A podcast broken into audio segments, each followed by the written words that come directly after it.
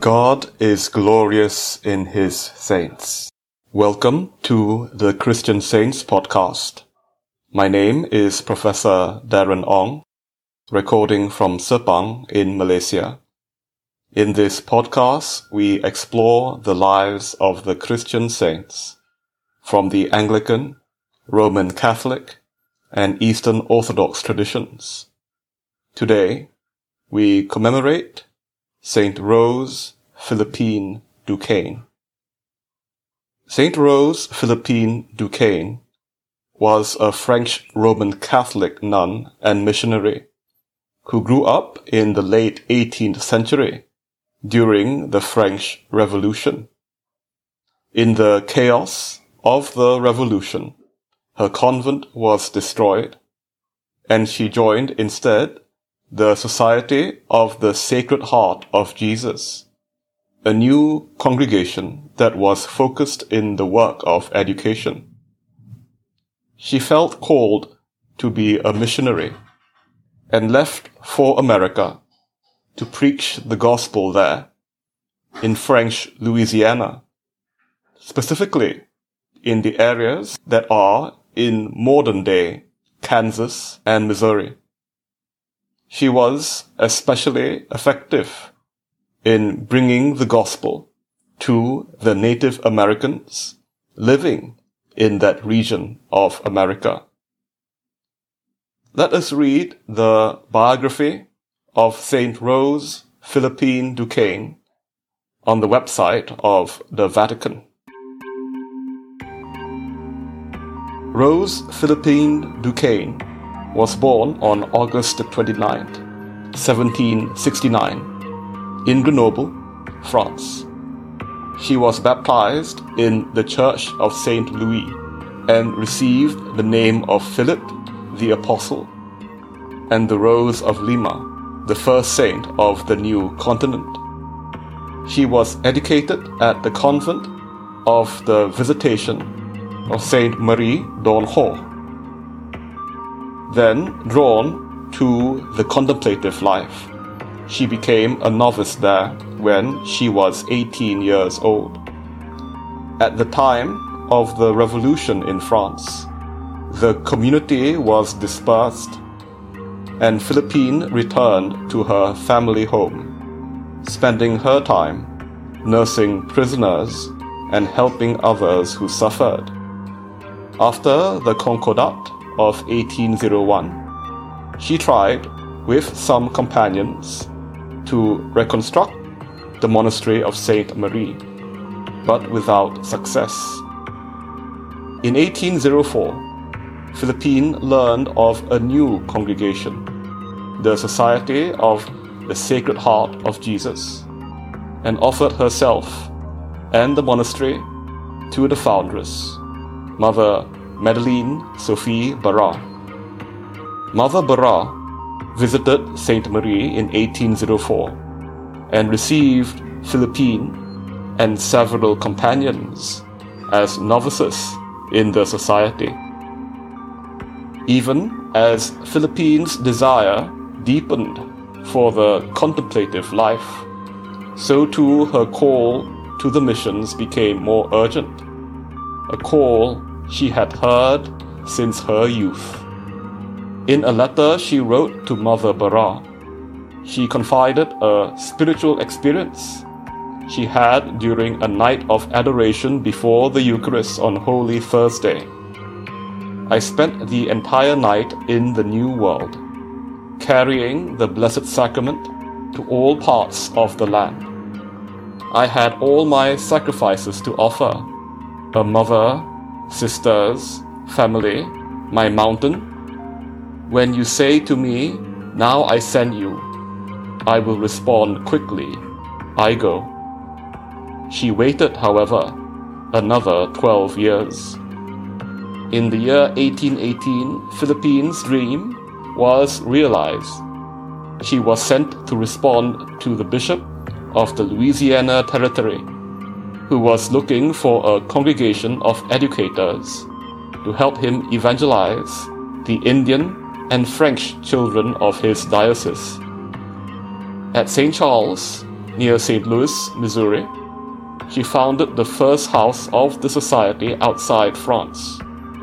It was in a log cabin, and with it came all the austerities of frontier life extreme cold, hard work, lack of funds.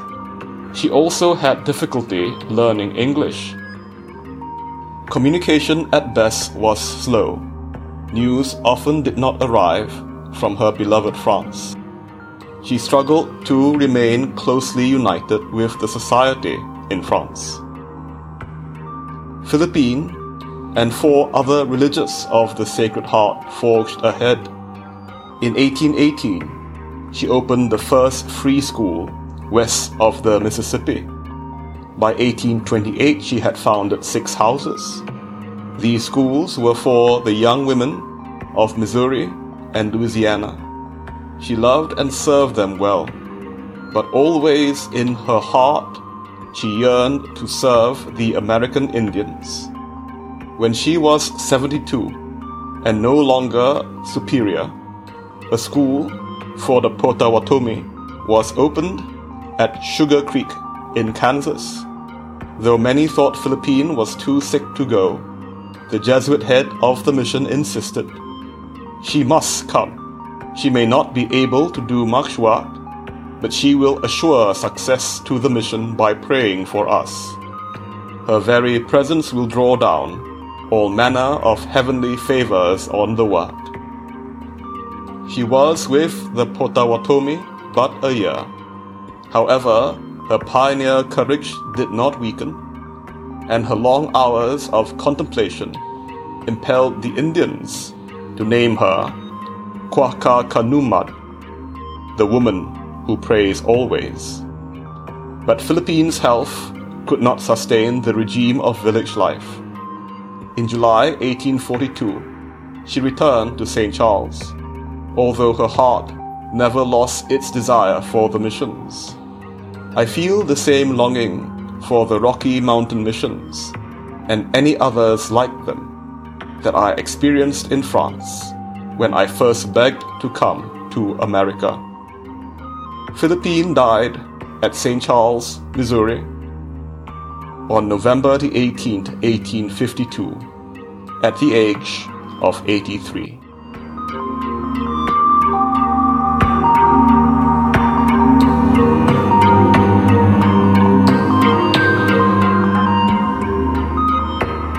Central to the story of St. Rose Philippine Duchesne is a struggle between desiring the contemplative life and a desire to be a missionary, to bring Jesus to the world. She was greatly influenced by the writings and the lives of the Jesuits, many of whom were missionaries to far off places. Let us read some excerpts from her letters talking about her desire to be a missionary. These letters were written to Saint Madeleine Sophie Barat, the founder of the Society of the Sacred Heart of Jesus. My first enthusiasm for missionary life was roused by the tales of a good Jesuit father who had been on the missions in Louisiana and who told us stories about the Indians. I was just eight or ten years old, but already I considered it a great privilege to be a missionary. I envied their labors without being frightened by the dangers to which they were exposed. For I was at this time reading stories of the martyrs, in which I was keenly interested. The same good Jesuit was extraordinary confessor at the convent in which I became a pupil. I went to confession to him several times, and I loved his simple, informal manner of speaking, a manner he had used with the Indians. From that time, the words propagation of the faith and foreign missions, and the names of priests destined for them, and of religious in faraway lands, made my heart thrill when I entered religious life at the age of 18 and a half years. A desire to share in the apostolate made me choose the visitation, where children were educated, in preference to Carmel, a contemplative order which I loved very much. My community was animated by the spirit of the Jesuits, from whose constitutions they boasted their own had been drawn. The library was enriched with nearly all the works of Jesuit authors, because at the time of the suppression of the order, three of its members found a refuge in our chaplain's house. And when they died, they left their library to the convent.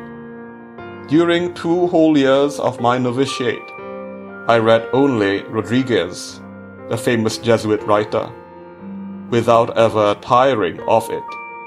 And when we assembled after Vespers, I used to relate to my sisters the lives of nearly all the saints of the Company of Jesus, that is, the Jesuits. That of Saint Francis Xavier appealed most strongly to me. I loved his touching appeals to the European schools to send him missionaries.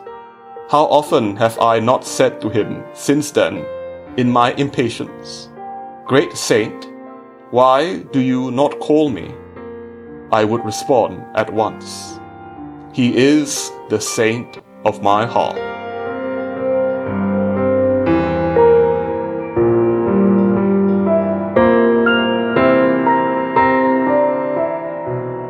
St. Rose Philippine Duchesne is also well known for her devotion to prayer, especially in the later years of her life. Let us read an excerpt of a homily from Father Lawrence Lew, a Dominican priest, about St. Rose Philippine Duchesne's devotion to prayer. We will read a section from the end of his homily.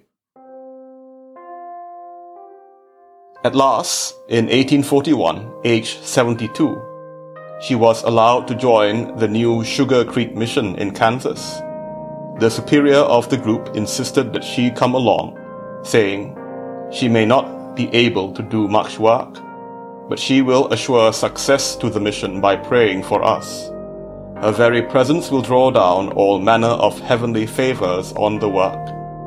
For indeed, Rose Philippine had become herself a house of prayer, and it was her prayerfulness that ensured the success of the mission of restoring souls in the Potawatomi tribe to friendship with Christ through grace. The tribe called her Kwaka Kumad, the woman who prays always, and they loved her as they saw her deep in prayer all night. For although she could not speak their language. She communicated through her love for them, a love flowing from closeness to Christ's sacred heart. Thanks to her prayers and the teaching of the other missionaries, at least half of the tribe became Catholic, and St. Rose Philippine wrote in one of her letters of the transformation that grace had in their lives. She said the Catholic Indians live in a village quite separate from the pagans.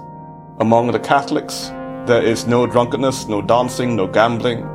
Every Sunday, one sees at least a hundred at the holy table.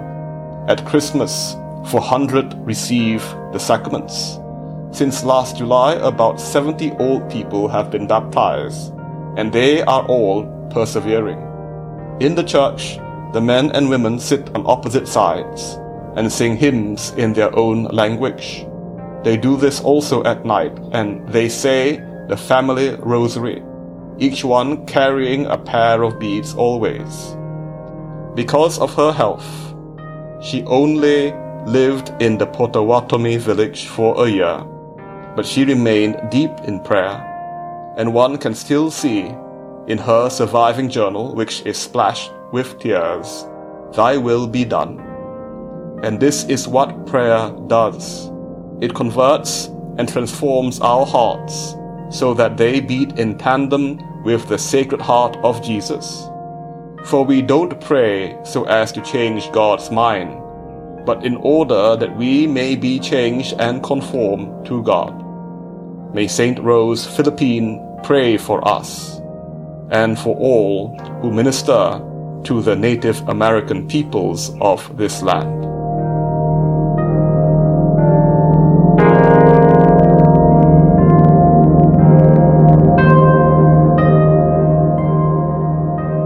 Saint Rose Philippine Duchesne is celebrated on November 20th in the calendar of the Roman Catholic Church.